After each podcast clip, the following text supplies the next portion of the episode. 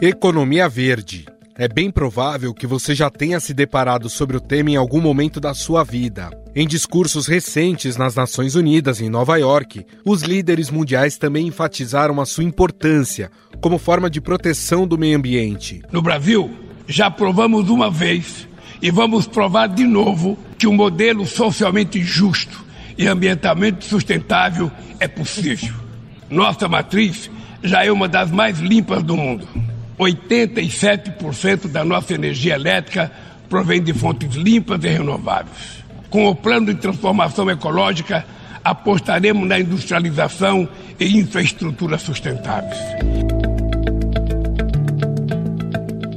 Mas afinal, o que significa ter uma economia verde? E por que o Brasil está atrasado em relação ao tema?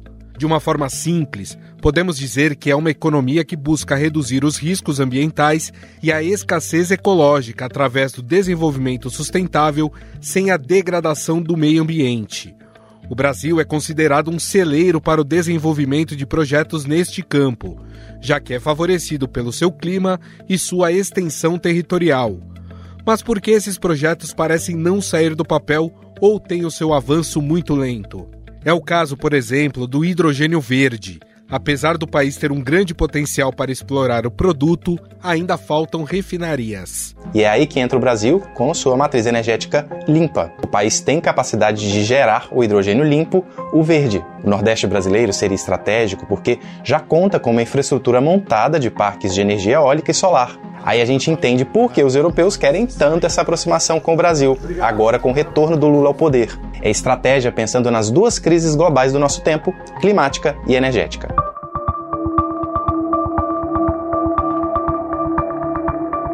Um dos problemas, segundo empresas que investem em transição energética, é a falta de subsídios para implantação de projetos na área. Para se ter uma ideia, os Estados Unidos estão oferecendo quase 2 trilhões de reais em incentivos financeiros no setor de energia limpa. O mesmo tem acontecido em relação ao segmento de biocombustíveis avançados, principalmente para o setor aéreo. O desejo do governo de aumentar a participação de biocombustíveis no diesel e no querosene de aviação pode encarecer os preços desses derivados de petróleo aqui no mercado interno, o que aponta um ofício que foi assinado pelo próprio ministro de Minas e Energia, Alexandre Silveira. A Associação Brasileira das Empresas Aéreas já pediu ao governo federal incentivos financeiros para que o setor adote este tipo de combustível e assim zere as emissões líquidas de carbono até 2050. O governo brasileiro encaminhou o projeto de lei de combustível do futuro ao Congresso. Apesar do texto não estabelecer nenhum subsídio, abre espaço para a regulamentação desses benefícios. A proposta do governo é aumentar o uso de combustíveis sustentáveis e de baixo carbono. O projeto de lei do programa Combustível do Futuro, encaminhado ao Congresso Nacional, traz um conjunto de iniciativas para ajudar o Brasil a atingir as metas internacionais de redução das emissões de gases de efeito estufa.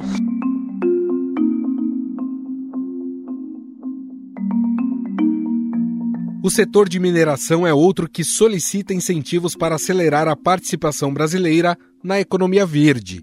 Minerais como lítio, cobre e níquel são considerados essenciais já que são usados na fabricação de baterias de carros elétricos. Aliás, o incentivo ao combustível limpo na área automotiva é uma das plataformas da gestão de Luiz Inácio Lula da Silva. O governo reservou 2,8 bilhões de reais no projeto do orçamento de 2024 para bancar os benefícios fiscais do novo Rota 2030. O governo pretende oferecer incentivos fiscais para carros menos poluentes de forma escalonada, com base no nível de emissão de gases de efeito estufa dos veículos. As discussões sobre o projeto, que terá cinco anos de duração, estão sendo conduzidas no Ministério da Indústria, comandado pelo vice-presidente Geraldo Alckmin. Uma das últimas indefinições gira em torno da continuidade ou não da isenção de tarifas de importação sobre carros elétricos. O alcance dos benefícios será ampliado para outros tipos de veículos, além dos automóveis, como motos, caminhões, ônibus, bicicletas elétricas e até mesmo os chamados carros voadores. Em troca dos incentivos, as montadoras terão em contrapartida de fazer investimentos em pesquisas e desenvolvimento em combustíveis sustentáveis, de 2 a 5% das receitas operacionais. O Brasil já possui alguns projetos de sucesso na área de energia renovável.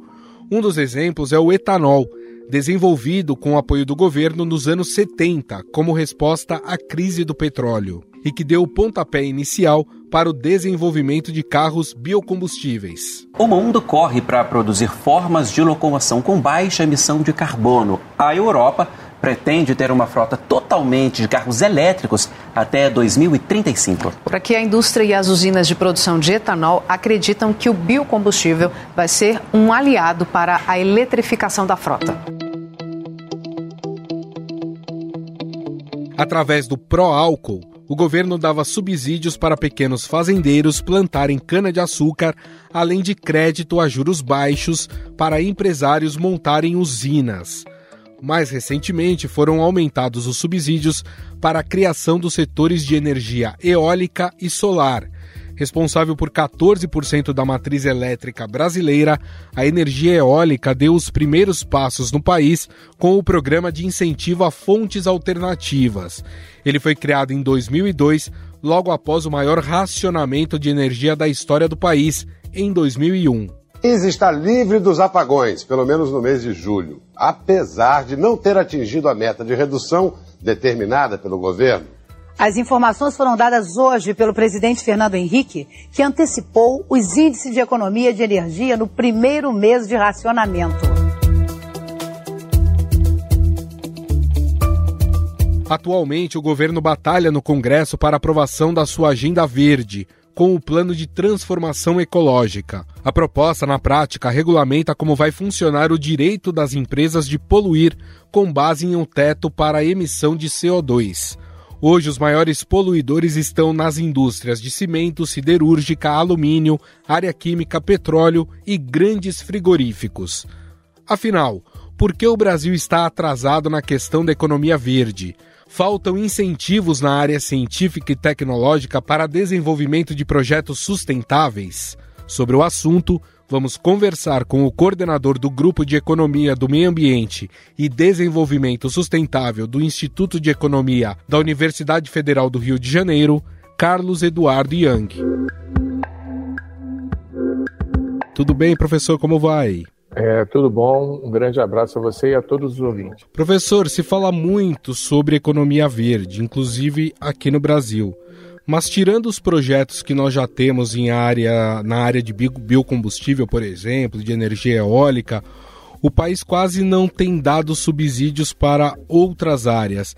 É por esse fato que nós estamos tão atrasados em relação ao tema? É, o Brasil tem um grande espaço como é, economia modelo para um crescimento com inclusão social e com conservação ambiental. Nós temos, tanto na área urbana quanto na área rural, enormes potencialidades. Mas é, a gente é, ao mesmo tempo, o país das oportunidades, mas é também o país das oportunidades perdidas. E, de fato, a gente tem um, um leque de oportunidades de investimento muito grande e que tende a ser é, pouco explorado quando a gente trabalha concretamente as políticas e ações é, voltadas para o desenvolvimento econômico. Perfeito. E, e, um outro problema que se aponta, professor, é a questão da gente não estar formando pessoas é, que possam gerar novas tecnologias para que a gente entre de fato é, em várias áreas da economia verde. A gente importa muita tecnologia ou empresas estrangeiras entram no Brasil para desenvolver energia limpa. E esse é um problema também que o país vai ter que lidar daqui para frente? É, exatamente, né? Vamos começar antes da gente falar da, da, de uma mudança para uma economia verde, vamos falar do caminho que nós estamos trilhando até agora. Nós estamos trilhando um caminho de uma regressão a uma economia primária exportadora, uma economia baseada na exportação de produtos primários sem nenhum tipo de processamento ou com processamento muito básico. Então, essas atividades, não é que elas não sejam importantes, elas geram divisas, elas têm um potencial de eh, algum potencial de ativação. Contudo, elas têm baixo poder de eh, inclusão social, algumas delas, inclusive, são fortemente desempregadoras, não têm essa característica de incorporação da inovação e são excludentes. Então, vou colocar aqui quais são grandes, as grandes atividades que o Brasil tem se especializado eh, nas últimas décadas.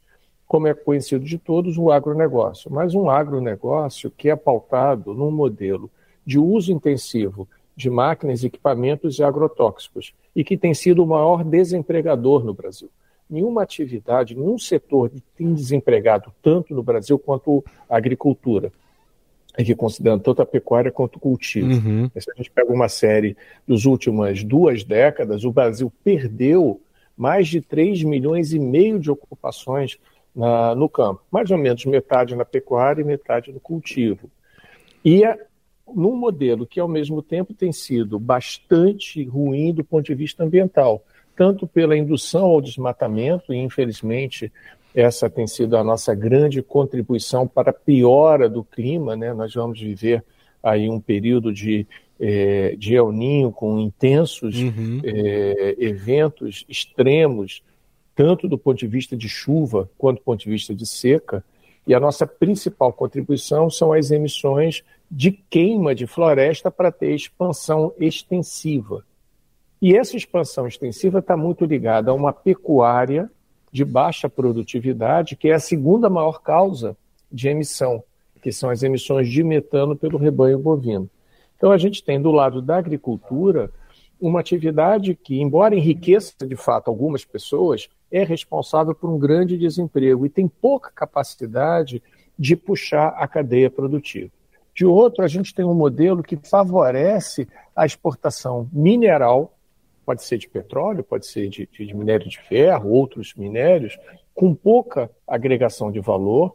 Nós temos, inclusive, regredido ao ponto das exportações de indústria, das exportações de manufaturas que são processadas serem cada vez menores. Se não me engano, nós estamos no nível mais baixo de exportação de manufaturas industriais uh, de muitas décadas, em percentual, e aumentando o percentual da exportação de minério bruto que é também uma atividade pouco inclusiva. Ela é muito intensiva em capital e gera pouco emprego. A atividade de mineração que tem uma ocupação maior, ela é extremamente predatória, que é o garimpo, uhum. do ponto de vista eh, ambiental, mas também do ponto de vista social, porque o, o, garimpo é uma atividade muito disruptiva do ponto de vista das comunidades onde ele, efetua. E a indústria manufatureira que sobrevive, ela se caracteriza por ter um elevado conteúdo de contaminação, ou seja, houve uma forte desindustrialização do Brasil. O Brasil perdeu capacidade de produzir industrialmente. As indústrias que sobreviveram são indústrias fortemente baseadas em matérias-primas ou fortemente poluentes. Então a gente precisa recuperar uma capacidade de produzir gerando emprego e gerando renda, obviamente gerando tributo, e sendo competitivo de uma maneira autêntica, através do ganho de competitividade por melhores formas de produção, por melhores tecnologias, melhor uso, como você colocou, qualificação da mão de obra. Mas para isso é necessário uma reversão que não vai acontecer espontaneamente.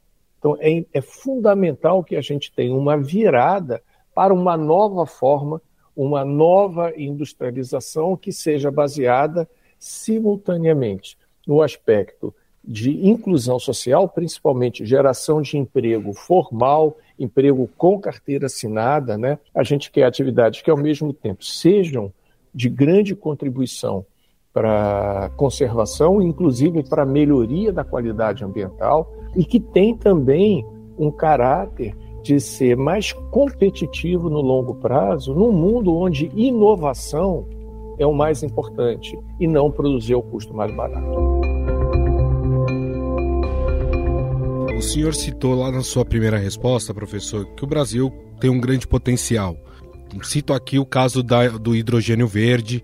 Já é reconhecido que o Brasil tem um grande potencial para a produção de hidrogênio verde, mas baseado no que você já disse, professor, como é que a gente coloca tudo isso numa fórmula? Quer dizer, a preservação ambiental, a geração de empregos, o fortalecimento da economia. Como é que a gente monta a fórmula perfeita para se é, colocar em prática uma economia verde que de fato traga ganhos para o Brasil em diversas áreas, e aí não só na ambiental e econômica, mas também na social? É, nosso grupo de pesquisa recebeu uma provocação positiva bastante interessante é, de, do ex-deputado, a época era deputado Alessandro Molon, de propor um programa para o Brasil onde a gente tivesse esses elementos disseminados por toda a economia para uma recuperação nos moldes que hoje é chamado lá fora de um pacto, novo pacto verde, Green uhum. New Deal em inglês que é um modelo que tem sido adotado na Europa, temos uma versão é, básica disso também nos Estados Unidos e em outros países. E esse nosso modelo ele tem cinco eixos de atuação. Esses eixos são infraestrutura, cidades, uso do solo e florestas, transição justa para uma economia verde e um, um capítulo, vamos chamar assim, de institucionalidade para o desenvolvimento sustentável. Em todas essas dimensões, a gente tem grandes oportunidades. Você citou a transição para uma matriz energética limpa e renovável. Isso está no nosso eixo de infraestrutura. Mas não é apenas a gente produzir energia de uma forma melhor, é também ser mais eficiente no uso da energia já existente. O Brasil regrediu do ponto de vista de intensidade energética, ou seja, ele hoje consome mais energia elétrica para produzir um dólar de produto do que produzia no passado. Então a gente tem capacidade de avançar não apenas produzindo energia limpa, mas essa produção de energia limpa é para substituir e retirar a energia suja. Então a gente tem que pensar simultaneamente em energias mais limpas, mas também retirada de energias sujas, de tal modo que a eficiência seja o grande espaço. Isso envolve, desde o ponto de vista de transmissão e, equipamentos, eu vou entrar aqui em detalhe, né, da questão do armazenamento, sistemas de smart grid, que são redes inteligentes, que já estão avançando, não é só no primeiro mundo, não. O Uruguai é um grande exemplo de como isso pode acontecer onde você tem um sistema, eh, por exemplo, fotovoltaico em, em, em casas de residências, durante o dia ele alimenta a rede e de noite a residência usa, ela é consumidora mas também a questão dos transportes, a gente precisa rever a nossa matriz de transporte. Nós temos uma enorme dependência do pior transporte do ponto de vista de emissão, que uhum. é o uhum. transporte rodoviário. Temos espaço para transporte ferroviário, voltar a ter trilho, eh, o desenvolvimento de eh, transporte híbrido, elétrico, e, enfim, um, um, uma redefinição da matriz energética, pensando não apenas a produção, mas a eficiência e o consumo há um espaço enorme, uma necessidade muito grande de redesenhar as cidades. E não apenas para reduzir as emissões, mas algo que é pouco falado. Aliás, que será crescentemente falado, que é adaptação às mudanças climáticas. As mudanças climáticas estão vindo, infelizmente, sem inexorável. O que a gente tenta é reduzir o seu impacto.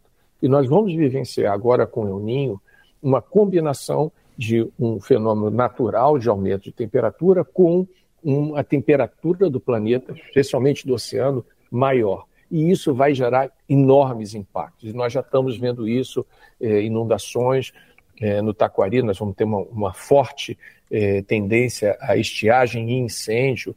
Temos bolhas de calor que estão acontecendo em Panamá, ou seja, o final deste inverno vai ser com temperatura alta, recorde. Então, para isso, você precisa criar habitações que sejam sustentáveis e inclusivas. Você precisa rever a cidade. Inclui tanto a infraestrutura de saneamento básico, acesso universal à água, como também as obras que vão ser necessárias para conter. Nós precisamos deslocar as populações que vivem em área de risco. Né? Existem uhum. municípios aqui no meu estado, que é, como é Angra dos Reis, em que uma parcela significativa da população vive em condições de extremo risco. Se acontecer em Angra dos Reis um evento como aconteceu recentemente em São Sebastião e Ubatuba, e é um município próximo, ou seja, se aquela chuva tivesse acontecido em Angra dos Reis, o número de, de óbitos seria muito maior. Nós precisamos melhorar a mobilidade urbana, seja investir em infraestrutura de transporte público, tentar ao máximo reduzir o deslocamento de moradia entre o trabalhador, que o trabalhador leva do, da sua casa até o trabalho, e isso envolve, inclusive, descentralizar a cidade. Uhum. Não é apenas melhorar o transporte público, é também fazer com que haja menor necessidade de deslocamento. Como? Através de descentralização dos serviços de cidadania, é, hospital, escola, bons postos de trabalho nas periferias metropolitanas, para que o indivíduo não tenha que se deslocar uma hora e meia, duas horas por dia, que é perda de recurso, é perda de produtividade. Perfeito. A gente precisa também lidar com resíduos sólidos, que são fontes de emissão, metano, né, os lixões, mas são também problemas que vão ser acentuados com essa questão climática. A questão de uso do solo e florestas ela é essencial e será certamente bastante é, é, atacada na questão do, da maior fonte brasileira de emissão. E o que, que a gente acredita? Que uma outra forma de produzir agropecu da, da agropecuária, com baixo carbono, com maior uso de orgânicos, com redução do agrotóxico e maior utilização do fator trabalho, com mais inteligência, a gente pode manter a sua, nossa competitividade agrícola simultaneamente com um avanço de inclusão. Ou seja, tem espaço grande. Se a gente utilizar melhor as áreas já convertidas, a gente aumenta a produtividade. O exemplo óbvio é a pecuária, né? Nós temos uma taxa de lotação que é, é baixíssima, o número de animais por hectare. Você pode significativamente aumentar essa produtividade com mais trabalho gerando emprego gerando produto de qualidade. Nós temos um espaço grande para laticínios, para melhor processamento, inclusive certificação da carne, para garantir que é uma carne que não está associada a desmatamento. Tá?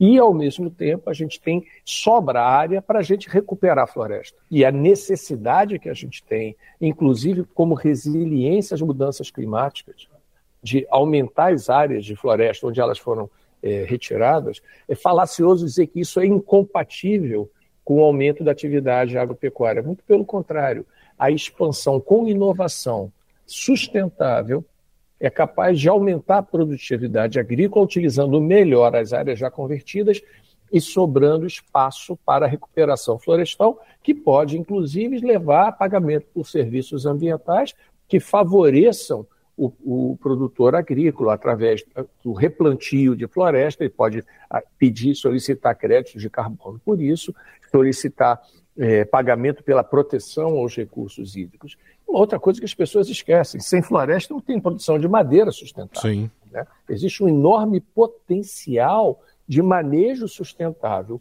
E algo que também é extremamente importante é uma tendência mundial. O turismo é uma das atividades que mais cresce e o turismo em área de natureza é um dos, um, dos das áreas mais privilegiadas desse crescimento. E o Brasil é extraordinariamente rico em áreas de potencial de turismo de natureza, utilizando que áreas protegidas, unidades de conservação.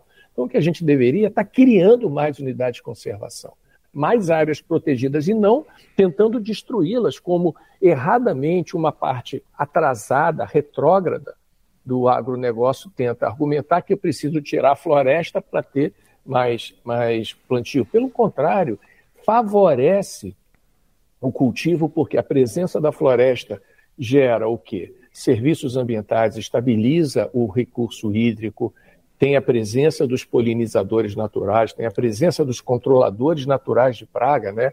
É, os morcegos, aves, é, outros insetos que, alimentam, que se alimentam das pragas, impedindo essa passagem. Isso é válido também para as terras indígenas. Como as terras indígenas têm uma elevada taxa de remanescente florestal, a presença da terra indígena aumenta a produtividade das áreas que são adjuntas e também, obviamente, para a hidroeletricidade. A gente precisa da floresta para impedir a erosão e evitar o assoreamento dos corpos hídricos, que são essenciais para o abastecimento humano, para a irrigação, para a dessedentação animal e para a geração hidrelétrica.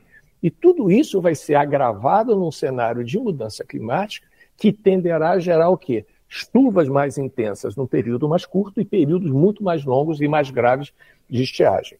Nós fizemos um estudo para a Organização Internacional do Trabalho sobre que tipo de habilidades são necessárias para empregos verdes. Como é que a gente emprega essa população desocupada com empregos verdes? O que ela precisa? Que tipo de conhecimento? E a resposta é educação básica, educação geral, precisa de capacidade de raciocínio. Nós temos uma possibilidade de um choque de educação que seria, ao mesmo tempo, o quê? Fortemente empregadora. Você já pensou quantos empregos poderiam ser gerados, primeiros empregos, para jovens que estão cursando a universidade e que poderiam estar inseridos numa grande matriz de educação integral, levando formação para a população como um todo e não apenas aquela parcela da elite que tem capacidade de pagar por uma educação melhor. E também o desenvolvimento de tecnologias limpas e socialmente inclusivas. O sistema de inovação precisa de gasto público, precisa de recursos. Então, tudo isso é necessário.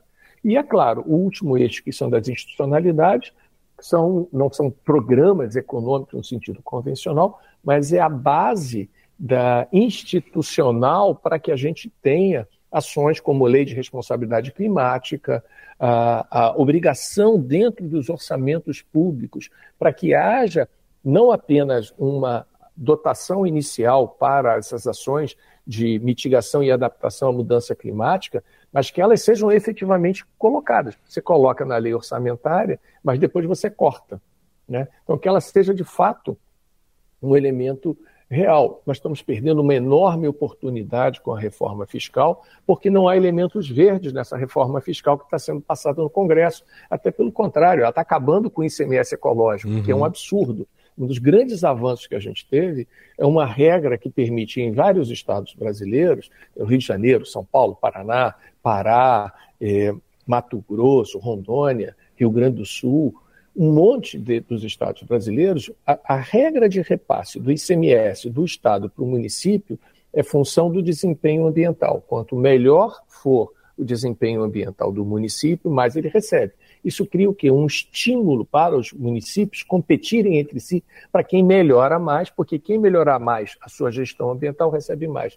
Isso está saindo. A gente precisa rever urgentemente e colocar elementos verdes dentro da reforma tributária mas também nas compras públicas. A gente tem um poder muito grande de impulsionar o mercado pelas compras públicas, reorientar essa economia no sentido de uma reindustrialização, agora reindustrialização não no sentido de ter indústria, mas de ter inovação é, verde com muito mais efeito de inclusão social, com muito mais capacidade, inclusive, de arrecadação tributária do que o modelo atual. Queria agradecer demais, professor, a sua, a sua entrevista. É, nós conversamos com o coordenador do Grupo de Economia do Meio Ambiente e Desenvolvimento Sustentável do Instituto de Economia da Universidade Federal do Rio de Janeiro, Carlos Eduardo Yang. Muito obrigado, viu, professor, por essa aula. Foi um grande prazer estarmos à disposição nessa luta para que a gente tenha um futuro melhor para todos.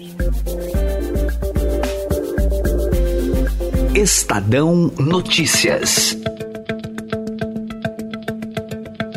O Estadão Notícias desta quinta-feira vai ficando por aqui. Contou com a apresentação minha, Gustavo Lopes. O roteiro, produção e edição são minhas, de Jefferson Perleberg e Laís Gotardo. A montagem é de Moacir Biasi. Mande sua mensagem ou sugestão para o nosso e-mail podcast@estadão.com. Um abraço e até mais.